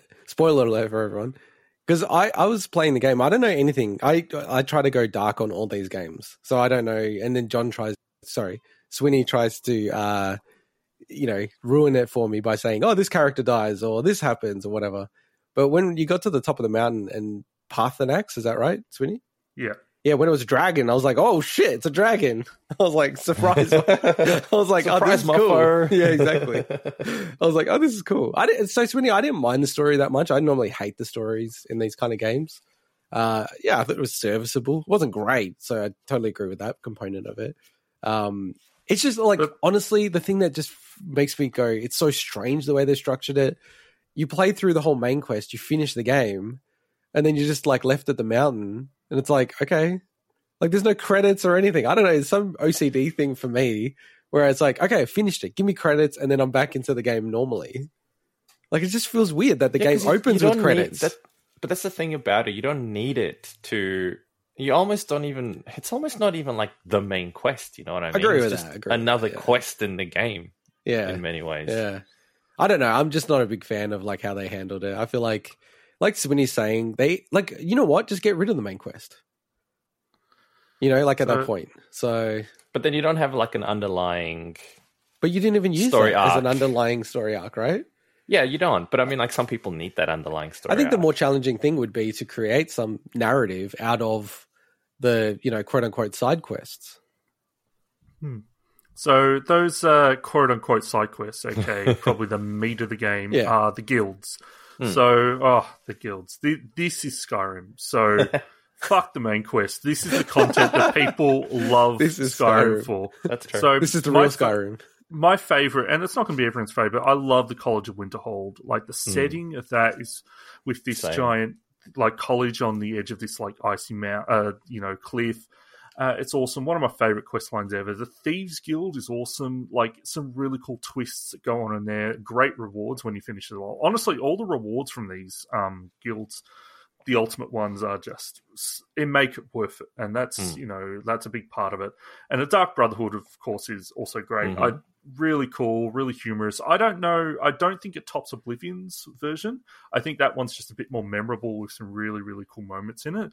But uh, overall, all the the guilds are great. Uh, the I forget the name of what's the what's the um, guild in Whiterun. The ah, the the oh god, the white manes mains it's- and the greybeard. The not the greybeards, the white manes and the yeah. Anyway, the the Whiterun one that one's probably not as memorable, but it's got its cool moments. Um, and yeah, let's look to me. This that is the meat of the game, and you know I tried to push into got to to focusing on that rather than the main quest, but I understand why you wanted to do the main quest um, if you had limited time to play through. So I, and and I will get through those. Like I think that's the beauty of the game as well that you can kind of go at your own pace, do your own thing. It's like Mike spending 100 plus hours not doing the main storyline and On getting a lot out of the game. Yeah, I mean that's the. But I finished like, it. I finished it. I finally finished it. That's cool. That's cool. You know, like I, I know I'm a whinger, and you know this is expecting too much, especially that the game is so hacky. It feels like from an engine point of view, but God, I wish that there was some kind of cross-platform save in this game oh, Yeah. that'd be awesome. Because, like, I really want to play sorry. it. Sorry, go on. that, that guild was called the Companions. That's, what I right, the companions. Yeah, yes, so- I didn't want to spoil anything about it by saying other Yeah, things, yeah. but yeah, it's worth doing it. Yeah, I, I really want to play this on PC Hmm. because it's great playing on the Switch. It really supports my lifestyle, just with the Mm. kids and everything. But like, just sometimes I want to boot it up in the highest quality and play on the PC. Um, Yeah, and I've and seen it on PC. It looks amazing on my PC, but I, it's a bit like I don't know. I looked. I was thinking about it the other day. Maybe I should just start again on PC. Because because you kind It's of don't need the main feel. quest, right? So No, you No. don't. You just Yeah. muck around. Um, it's a different feel on different platforms. Yeah. To, to me, the most memorable one I think was probably the original one back in 2011 on on 360, and that's because I was playing it on a TV, and the immersion just it just felt so much more immersive than playing it on the Switch. I loved. I played the most recent one on the Switch, so I did practically everything other than I think um, I'm doing halfway through Dawnguard and then I just have the uh, the Dragonborn DLC left. And I think that's kind of it. Um, and that was all on the Switch. But on the 360, there were just just some of the moments felt so much more memorable. Um, and even little things like I remember when I finished the College of Winterhold, and you you become this this you know pretty powerful mage by that stage because I had sort of pumped a lot of points into that. And then I was kind of just wandering around the landscape, and I came across this this shack in the middle of the snow, um, in sort of this somewhat foresty area. And then the aurora started shining uh, in the sky, and it was just that really awesome moment where you felt like you were really role playing the game, like you were this mage that was, you know, in solitude in the middle of the wilderness, just away from everything and the conflicts happening around there. And that level of immersion was probably one of the greatest things I remember in, in any game. Um, and you certainly, I feel like you don't get that on the Switch as much, and that's just because you can't. It's hard to immerse yourself in a tiny little screen that's in front of you. mm. Um, so it's worth I- worth experiencing in other platforms. Yeah, Yeah, what's those or, those organic moments that you're talking about. That's what makes this game really special to me. Mm. Just you're just walking around this mountain path, and suddenly, like, there's this dragon battle of two dragons Yeah. fighting each other, appears out of nowhere, and like a lot of that stuff is unscripted. You know, just some of it leads to a lot of jank, but just being in a, village and suddenly a dragon attacks a village, and you're like, oh my god, what the hell out So of cool. nowhere? Yeah. it's just it's like it just makes the game feel so epic in that regard. Um, and there's a lot. Look, there's a lot more to that, but the way they handled the dragons with those unscripted moments is just yeah, it's so special. Yeah, and you know, like I think I texted you guys early into the actual um playthrough of the game, and I'm like, oh, I kind of get Skyrim. It's kind of like it's pretty fucking cool. I think part of it is because I was just like going around doing random shit and just like running into giants and Getting and they're just destroyed. beaten up. Yeah, yeah, I was like level ten or something, just getting pummeled, and I was like, oh, okay, this game's pretty wacky, pretty cool. Um, I, I don't know, I can't get past the traversal; it drives me nuts. But you know, having said that, the other quirkiness of the engine, it, I don't know how they do it, but it is it does feel charming, not frustrating, and it's, it's maybe it's just because like the game has so much interactivity, like bizarre interactivity. Like you'll pick up stuff, and then I'll come through like you know forty hours later or twenty hours later, and it's still there. I'm like, what the hell? Hmm. Like, and it feels like it's exactly where I placed it. Hmm. I don't know. Like the engine is pretty wacky and pretty cool the way that they've built it. Um, The only the, the one annoying thing about things being where you place them is if you kill a dragon. I still have a dragon in Whiterun from the start of the game, just sitting there in the middle of the, the road. what? Yeah, What the So- one that uh that you go in the fort to try to kill? Uh, no, it's just the very beginning of the game. I it happened to get attacked by a dragon. I don't remember if that was scripted. And there's just a dragon. I'll send you guys screenshots. and just run away from it. Every time the the the the the area gets loaded, it just there's a dragon in the middle of it. And it happened to me on the other platforms. That's it happened to me in the College of Winterhold. I had a dragon that would always just appear in the middle of the the path whenever I'd load, just like flopping in. So yeah, it's just bugs That's like that. But it's still Yeah. good.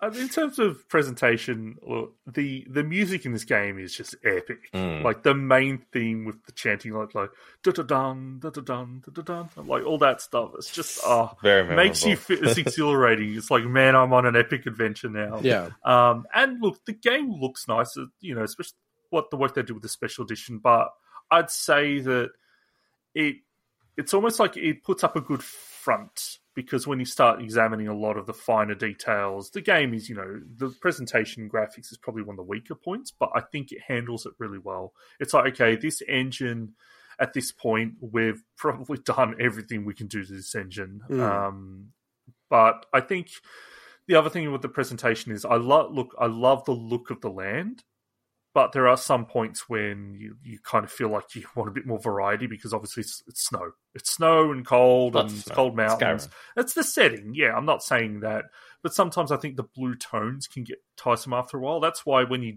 go to a place like Blackreach, the first time you go there and you're like, oh my god, there's this awesome underground area and it's like it's it feels really magical but it's also because it feels different it's a nice change of pace from being out in the snow and the the, the mountains and that um, and that's why i also really like while we're not really so much um, you know reviewing the expansions but Solstheim the dragonborn expansion takes you to a completely Mm, different looking forward to that. area that's like a change and it's yeah so I- in terms of the main i guess you know area that's probably one of the the weaker parts for me but it didn't it didn't negate the fact that i love this game like this is one of my favorite games i've ever played so Yeah, I, I went on a. I, I thought I was on the main quest, right? And I actually was not. Like, I, I ended up. Maybe it was in the Dragonborn quest, or I don't know what it is. But it was like I ended up in Oblivion. Is that right? Does that make sense? What I'm saying? um oblivion as in you ended up in like the hellscape world or what no, no. I was like, oh, I got shipped off on a ship. that'd be Solstheim Yeah, That'd yeah, yeah, yeah, yeah, yeah. So I ended up doing a whole bunch of stuff over there, right? And I was like, "Whoa, what the? Where am I? What, what am I doing here?" But I Yeah. actually thought it was really cool, and thought it was like one of one of the parts that I liked the most about the game. Yeah, it's Solstheim has a very Morrowind feel to it. Um, from what I've played of Morrowind, Yeah, Morrowind. uh, that's right. Yeah, yeah, that's what it was from. Yeah, yeah. yeah. So, Sorry, not Oblivion, um, Morrowind. That's what I was thinking. yeah, and that's what I was saying. Like, it's it was nice. It's nice to have a change. And Dragonborn is one of my favorite expansions I've ever played. I think it does Mm. some great stuff. Looking forward to it. But well, for me, just some general last general stuff is while it's very iconic, the opening of the game, and I'm okay with the way that the game opens. I think after that exciting intro, it feels like things grind to a halt a bit, and I think that's why a lot of people do. Kind of like it. That's why I think I put the game down for a while after the first couple of hours because it doesn't feel like the sense of urgency. So Mm. that's to me one of the things that um, now that I'm, I love the game, I kind of you know obviously you get past that. Um, I like the I really like the radiant quests idea. How you know they give people stuff repeating quests, but then they change the you know the triggers, they change the the criteria for them. It's a really really cool idea to give people more content. Um, and the inventory uh, the inventory system. So it's a real it's a really big step up from Oblivion but there's times when I it, when you got a lot of stuff, there's times when it can just be a bit of a hassle to Oh, manage. dude, it's so annoying. It's so Yeah. annoying. I, I don't agree with you, man. It. I was losing the plot. It was actually starting to piss me off with the game so much. Wait, you don't agree with me? It's a big step up from Oblivion. No, no, no. They said it's like it's it's okay, but it can, can get frustrating. I'm like, it, it's super frustrating for me. okay, I don't have an issue with it. Or maybe I just collect too much shit. Like I'll see No, stuff, and I do I don't I. even know I need it. I might as well go get it. Well, I warned you about that. I said, hey, you know, You did. don't. There's going to be times when you just you learn. I don't need these. I know, I know. I never used any. I never Do you have used a any of home though? Did you get? Nah, the, I didn't the get a breeze? home. See, that's the difference. Dude. I hoard and then I. Oh, you didn't get a teleport home. back there. Oh, that was wow, a okay. huge. Can I just say, far out? Like hmm. I had my Thane, right? Wait, no, no, Yeah. it's not my Thane. What do they call them? People that that follow me around? You, Well, it's you- a companion, like Companion, Lydia. companions, and that, yeah. yeah. Companion, right? did you have And she- Linda? and She freaking died. Lydia. Lydia, Lydia. Sorry. She She died. died. Oh no. Yeah, that's because I didn't know she could fuck- protect her. I didn't know You she gotta could fucking her. die. Well, I was like, what the fuck? So I was like Yeah. going through. That's on you. I was going through a really hard Exactly. area. And then I'm like, where the fuck is she? And, you know, it's kind of mm-hmm. happened before where she's disappeared a bit and then she respawned, right? So I'm like, mm-hmm. oh, she's going to respawn. So I played another couple of hours or whatever, got through the area. And then I'm like, oh, she's dead. And all my stuff as well was Oh, with her. no. Man, you know you could have gotten a home right bitch. after you did like the white runs. That's what I did. Yeah, And I then just, you just dumped her dump- home. You can you get a home right after you do the Whiterun stuff, and you can just dump all your stuff in there. Yeah, no, I saw about that, but then I was like, nah, I'll get on with it. Oh, I have. Oh my that's your god, fault my then, game 'cause is. you- then then that's the inventory problem is due No, no, no, to you no. being I've been, crappy. I've been storing it at that pub in Whiterun. But you know stuff can go missing. I know, I heard Yeah, that, but I, I just official rolled the dice. yeah. I rolled the Bethesda dice. Uh, The reality is, you almost hey, and I've never got use every, them I got again, all that so- stuff. I know that's the thing. It's like digital hoarding. I never It's even use any of the other stuff. No, I, to be to be fair, I did use some other stuff, but it's so rare that you go back to really need it that it's it's just a hoarding thing. It's a Yeah. problem. yeah, it's look, it's a really really cool game. I have to say, and just put my bias on the table right at the end of the, the segment. Like fantasy as a setting is always like negative one or two points for me out of 10. Like, there's just something about fantasy. I don't know. It just doesn't gel with me, man. It just doesn't click with me. So, I don't know. Uh, look, I'll say this though Starfield, I'm like a day one person on that now because of this game. So that's that's huge credit to this game, right? Okay. My my final thought on this is that I think to me Skyrim is the most successful RPG ever Ooh. in terms in terms of blending true RPG mechanics with a mainstream appeal. To me, it's the most successful example of a game that's ever done that, where it's it's it's Hmm. like because it is a true RPG in many ways. A lot of people, oh, it's not RPG. Like it is. It is. It is a real true RPG, but it it's got that mainstream edge to it. Are they are they saying? I can't it- think. Can, are they, just sorry to interrupt. Are they saying it's not an RPG because you're not selecting the sort of progression? Oh, ah, it sort of it's- naturally evolves, or No, it's because people are wankers. That's so to me, it's just it's the best example of a game that's blended those two sides ever. Like Okay. I can't think of a game that has that has done it that well. Mm. Um, and as I said, it's not flawless, but it's such it, it's a game that makes you feel like you've gone on a grand adventure, which I really Mm, that's true. That's true. Very cool game. I'm going to be so uh, so interested to see where you guys think this should place in the top six. Yeah, it's, it's going to be interesting. Still, still pissed about Portal not being Portal Two not being part of the consideration. Get oh, look at this prick. All right, let's uh, get on to our next feature. Uh, so, what I wanted to cover was Mass Effect Legendary Edition. So that came out. Uh, when was it? Thursday, so the fourteenth of May. Uh, I, I was kind of like debating whether like to get this game or not. I, I was always going to get it eventually. It was just like, oh, do I get it now or do I get it later? And I think it's just you know, it, like I got it for a pretty decent deal. I was happy with the price, and you know, I do need to start ticking off my dirty dozen in terms of my resolutions. This is one of the 12 Mhm. games that I need to play. Mass Effect. Well, one of the twelve. It's three games you gotta play. no, no. No. It's very clear. I only have to play Mass Effect one. Oh, okay. Uh, That is true. That is yeah, I'm- true. That's it's fair enough, fair enough. smart, smart goals, specific, measurable, actionable, relevant, and timely. And yeah, look like so. I'm just for clarity. I'm about three hours. No, actually, four hours. I think into the Mm-hmm. game. I'm a Spectre now. That's like early in the game. Mhm. Um, and I am actually already past where I got up to on the 360 version of this game when I bought it. Woohoo! Uh, Progress. And man, I'm I'm really into this game. Oh, okay. I'm like, dude, I like you guys know that I skip things. I skip dialogue. I listen to podcasts Hmm. instead of the dialogue. I just move on. I'm like, whatever. These stories in games are just lame. What, dude? oh, I- I'm just that's a being. loader. That's a loaded Okay, I'm just dude. I just gotta be real. I just gotta keep it real. just kidding. I gotta keep it real. Like the standard of stories in video games is way lower than in really good films that I watch and books that I read. It's just reality. So Um, skip it all, he says. no, most games are like pretty shit stories. Now I don't know I, I why. wonder why the stories are shit, given he's skipping them all. yes. No, but that's dude. That's what happens, right? People don't care about them, so they don't invest in them. They don't sell a billion copies because it's got a good story. This game, I don't know, something about the setting, the races, the lore. I am like l- literally going through every single dialogue option, all the dialogue Well, trees. Welcome to Mass Cool. Effect. my Yeah. Yeah. I'm so into this game, man. I'm Very like really into it. Um, I, a few things off the top though. Number one, Mm. how the hell? Uh, and I'm going to start calling out people. How the hell have, is anyone saying they've done a review of this game? Like I'm saying, Mass Effect Legendary Edition. You have not done a review of this, and there's some outlets, including Australian outlets, that are saying they've done a review and scored it. And honestly, that's just fucking bullshit. Like No, the- but the, the When thing did they get the codes? Yeah. no, but the Tuesday thing is, is, right? the earliest that anyone got a code for it. But the problem here is, what criteria is there for review of a remaster? Well, okay, I'll tell you this, Swinny. Like 24 hours and then you doing a video and, you know, editing and everything like that. So playing it for like at most eight hours, 10 hours is not enough to review something. That's sorry. No, but I'm saying that if if you've already experienced a game before and you know how it plays out, Yeah, but you couldn't have played the, you couldn't have even played 10% of the game. No, but the, if it's a remaster, can you not? That that's why I'm asking. I'm not saying that that's okay. I'm asking what is the criteria Hmm. for reviewing a remaster.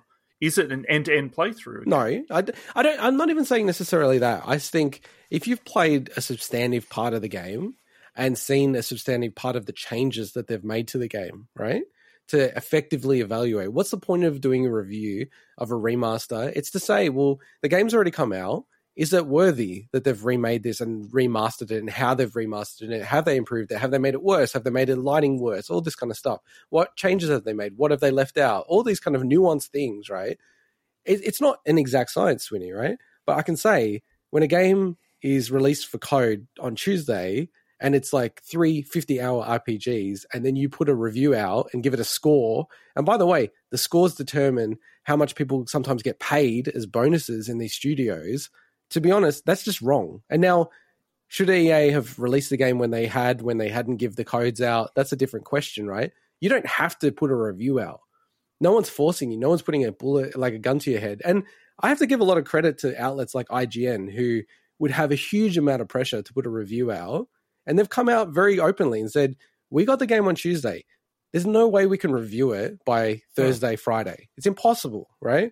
So what we're saying is we're just doing impressions, review in progress. This is what we think so far. I actually give them a huge amount of credit. Like they don't get a lot of credit, IGN, GameSpot, these kind of outlets, but they haven't come out and said what the review is there are a bunch of outlets that have said what their reviews is, and for me, I put a red flag on all of those outlets. Like if they're saying they've done a review, they can't. It's impossible, man. It's like watching a trailer and then reviewing the movie. It's like, okay, yeah, sure, you've seen key parts of it, but you haven't experienced it enough to be able to give a review. Anyway, moving on from that. Uh, Mike, you bought this game, but you haven't received it yet. Correct. Yeah, yeah. So I am looking forward to to getting it. Yeah, I think it's going to be really fascinating. Maybe we'll touch base like in a month's time when we've both played enough of it to actually give you know considered thoughts on Absolutely. the game. but I also think it would look uh this game would look amazing on uh, on a, like a I don't know an LG C1 TV or something. My gosh, it could look it would look incredible on that. If only I had a TV like that, I would totally get this game. Swinny. Swinny, are you going to get this game eventually? Oh, I'm not going to buy Mass Effect, says the probably biggest Mass Effect fan on the show. well, Mike, Mike could make an uh, argument for that, but oh, I thought, yeah, I'm- I thought I'm Mass getting- Effect. I thought Mike was the biggest. when you said that, I thought of Mike as the biggest fan. I'm No, I think he's a bigger fan than, than I am. I Oh, felt really? Okay, to- with all the marketing, and I've got all the all the t-shirts toys. and the So you're the real toys fan. You're the and real the fan. books and the figurines, and but I still think he's probably a bigger fan than I am. Okay. stuff, to some Of extent. course, I- of course, I'm going to get it. I just, um, with this, I just wanted to give it a bit of time. I just wanted to give it a bit of time, get a few patches out there. So I'm not in a rush. So Do it for the Yeah. podcast. Do it for the podcast. But um, hey, do it for the podcast. You'll see the next segment what I've done for the bloody podcast. okay, okay. Oh, Mike isn't. Mike is going to bail on us. No, Uh, no, no. I, I want to true hear this now. He's Let's let's get believer. onto it. Let's get onto No, it. I no, I'm hear still. I haven't even covered what I think of the game. Oh god. Um, oh God, oh thanks, Mike. So the other one that's really weird, Mike, and you've observed this, and so have I. The game already seems to be out of stock in a bunch of stores yeah, I noticed that. Yeah, yeah. now. Even online, I was struggling to get it. Yeah, exactly. Like it was going in and out of stock at Amazon. Now I'm not sure if they've just like run against the wall on this game. Like there's massive patches. The reason why they didn't release uh, the review codes is, I think from like even a cyberpunk perspective, they've learned, okay, just hold it back. Like you know, don't give people a broken game just because they want to review it. Um, and even when I've played it, there's uh, like the just to be clear, I haven't played enough of the original games to know is this a bug in the 360 version that's carried over to this game, or is this a new bug? Hmm. Because I'm playing it and I'm like, whoa, man, these characters, the way they're talking and stuff, it. I know, you know, this is gonna people are gonna come at me for this stupidity, but I was like, I can't even tell that much of versus like Andromeda. Like some of the characters, their eyes are like looking like off center or I've heard, I've heard that some of the work they've done on the faces, like the lips and stuff, yeah, actually make it look weirder than the original. Yeah, yeah, yeah. So, dude, like, so I, like I said, I haven't played enough with the original, but having played the original, it never struck me as like odd. You know, the lips moving and everything like that. I love the way that the facial animation was in the original. Yeah, I really wish you guys had played this because I was playing it and I'm like, man, they look like. Is this just me? I'm like, am I way too sensitive to this crap now? But their lips look bizarre and the eyes. It's like sometimes their eyes are like looking down and it doesn't make any sense. It's like they're looking ominous or something. There seems to be a, like a trend in big remasters. So the same thing happened with the Ezio collection for Assassin's Creed, and they they patched it. So Yeah. they made like the first run. So a lot of it's also sometimes the lighting, and they try to improve the Ah, okay. lighting, but it suddenly like makes everything look really more artificial than it was before. yeah, Um, yeah. So would yeah, I definitely think they'll the game will see patches to Hmm. improve that stuff. And and I'll say, as a person who just jumped into this game, it's so awesome. I'm like loving it so far. Like I find that it's going to be so easy to get through the first game. Like I'm just like balls deep into this game. I love it. Balls deep- Falls deep in Mass Effect. um, it's just like ah man, it's just really, it's just such a fun game. I get it. I, you know, it's just like when I was starting to play Dark Souls. I'm like, ah, okay, I get why people love this game. And sci-fi, you know, you guys know I'm a huge sci-fi fan. Mm. Like I've watched every episode of Deep Space Nine, The Next Generation, Voyager, like Star Wars. I know so much about you know, like I'm a huge star Hmm. uh, sci-fi fan. And you know, as as I was saying in the last segment around Elder Scrolls, fantasy just I don't know, it just never does it for me. So I don't know why, but sci-fi just like it's like it adds an extra few points out of ten for me. So you know, I, I you know, this is an early wild claim, but I, I don't know, man. I reckon this this trilogy, one of these games, could easily hit my top ten. Like already like three to four hours in, I'm like, damn, this is like, you know, and and I think it's also that for me, it's supposedly they fixed the combat or like improved it a lot. Yeah, they have. I actually Wow. bounced out of the first game because I played the combat and I'm like, this is so frustrating. This is like, I, I'm clicking in and out of the wall, like it's so freaking annoying. And this game is super annoying as well. It feels very old. Like I was like running up to the wall and I'm like, sometimes the cover would work, sometimes it won't. It feels very unpredictable of when you can or can't go into cover. You know, I don't know. It just feels very janky and stuff like that. I just got to go to get my head around it and how Hmm. it works. I'm already getting a bit better at the combat, but yeah, now I'm just like thinking, I don't know how to level up my character and whether I should look at, you know, are pistols good, assault rifles, what I should do. What, what class did you choose, by the way? What classes were there? So you get like, uh, I can't remember, but like, are you going biotic? Are you going with purely soldier? Are you going with tech? Oh, yeah, well, so I, I don't know if this answers the question, but I didn't change my character at all from the Oh, start. the default. What's So the it's default probably so it's probably like soldier or something. yeah, it's a soldier. It's a Default soldier. class, yeah. Oh man, S the biotic stuff in the Mass Effect games is awesome. Uh, if at some point you can try that out, that'd be cool. Okay, okay. No, like I don't know about Mass Effect, but something about it is the character to me is like that's who it is, and I, I called him Juan Shepard. Like, like that's who it is to me. It's like it just looks like that. You know what I mean? Like Hmm. I, I could I didn't even bother with the character creator because I feel like uh, it doesn't feel like Mass Effect. Oh, I'm I the same. I like the default male Mm. shepherd. Yeah. And you know, actually, it's funny. I almost always play as female characters, but the female Juan Shepard, it, it just she doesn't look right to me. Just doesn't. I don't know. There's something about it that just doesn't click. Like I, I just don't get it. So, yeah, yeah, no, I'm really, really loving it. Um, yeah, just you know, looking forward to playing it more. To be honest, pretty simply. I'm, I'm really looking forward to you uh, getting it, Swinny, because you know, I think you you have very deep on understanding how the games play, and I know you're very not opinionated, but you've got strong views on the combat of the first one and just the RPG elements. So I'd love to get your thoughts on it. Yeah, I'm looking forward to it. Probably in one or two months, depending on when the patches hit. So Yeah, and I think by then maybe we should just loop back to it again anyway, because I would have played through the first one, and Mike surely would have played through a few of them, so we could just really give our thoughts on it. Do you want to go to the final segment? Yeah, so this week I um, we saw the release of the first expansion for Assassin's Creed Valhalla, Ooh. which is Wrath of the Druids. First of many. First of two confirmed. Oh Um, yeah, you you heard their commentary on the financial call. I think they're going to milk the hell out of this game. Yeah, but whether or not that means full expansions or just like your seasonal events, like they've been doing, is another thing. Okay. Um, there has been some leaked info about um, new areas in related to like the mythological side of the game, uh, which would be cool. But there's two game, two confirmed expansions. This is the first of them. The second I'll uh, mention at the end. But yeah, so it came out on Friday, which was the 14th. Just to correct you from a previous segment. Um, Oh yeah, I said Thursday, out. didn't I? Yeah, yeah, you're right. so it's only been two days. yeah, wow. Um, and I've hundred percent of this. No. okay, can I just say? Yeah, I know it's a different game, but Mass Effect Legendary Edition, you can see the platinums, and the thing that I really liked about it is every hour that went past, the ratio of how many people have completed the trophies was changing just as people were playing it, right? Yeah, And I was like, whoa, some people have already platinum Mass Effect 1 on the PS4, PS5, right? It was Yeah. like 0.1%. I'm like, these maniacs, who are they? And I'm like, yeah, we're talking to one of them. well, that's twenty hours. That, that's feasible. 20 Uh, hours to platinum it, really? I thought it would take longer. Oh, I guess if you mean, know what you're doing. If you do insanity from the get go, then probably not. But anyway, wow. Assassin's Creed Valhalla, Yeah, yeah. Wrath of the Druids.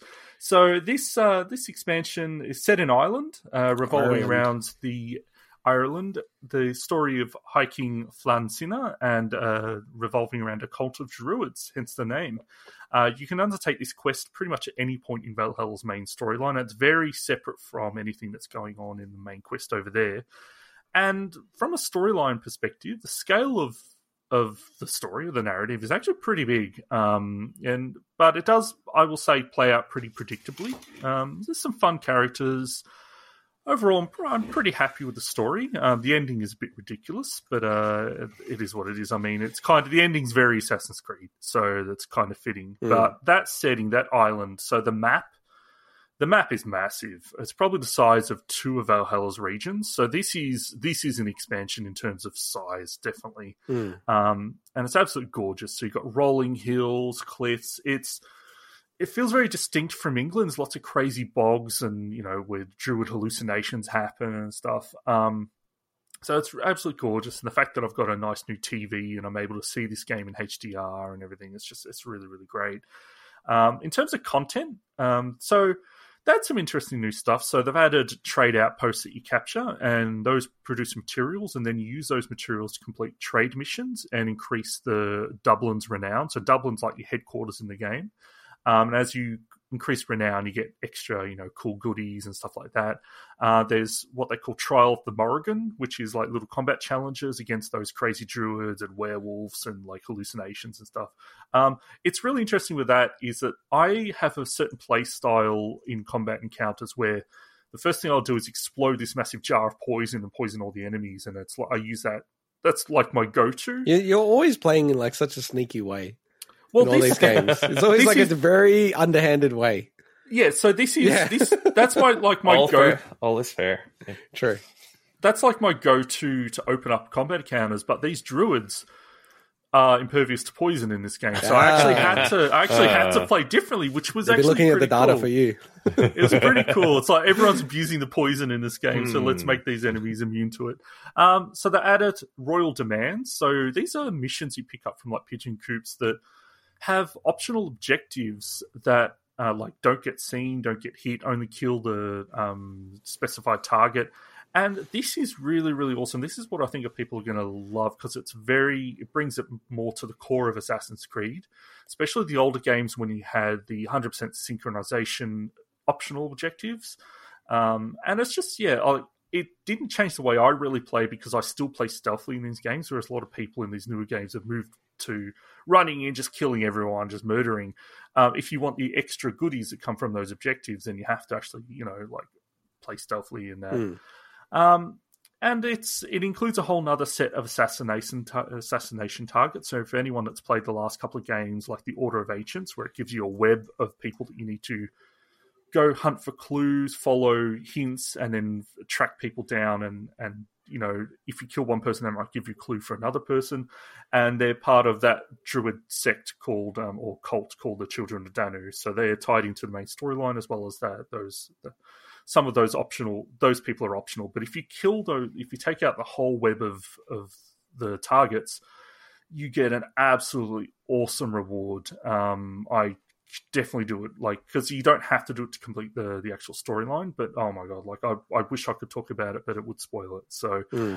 Tell um, us offline. I want to hear. you, you get lots of you get lots of new gear uh, weapons. They added like sickles, so you can double hand sickle, um, double wield, I should say.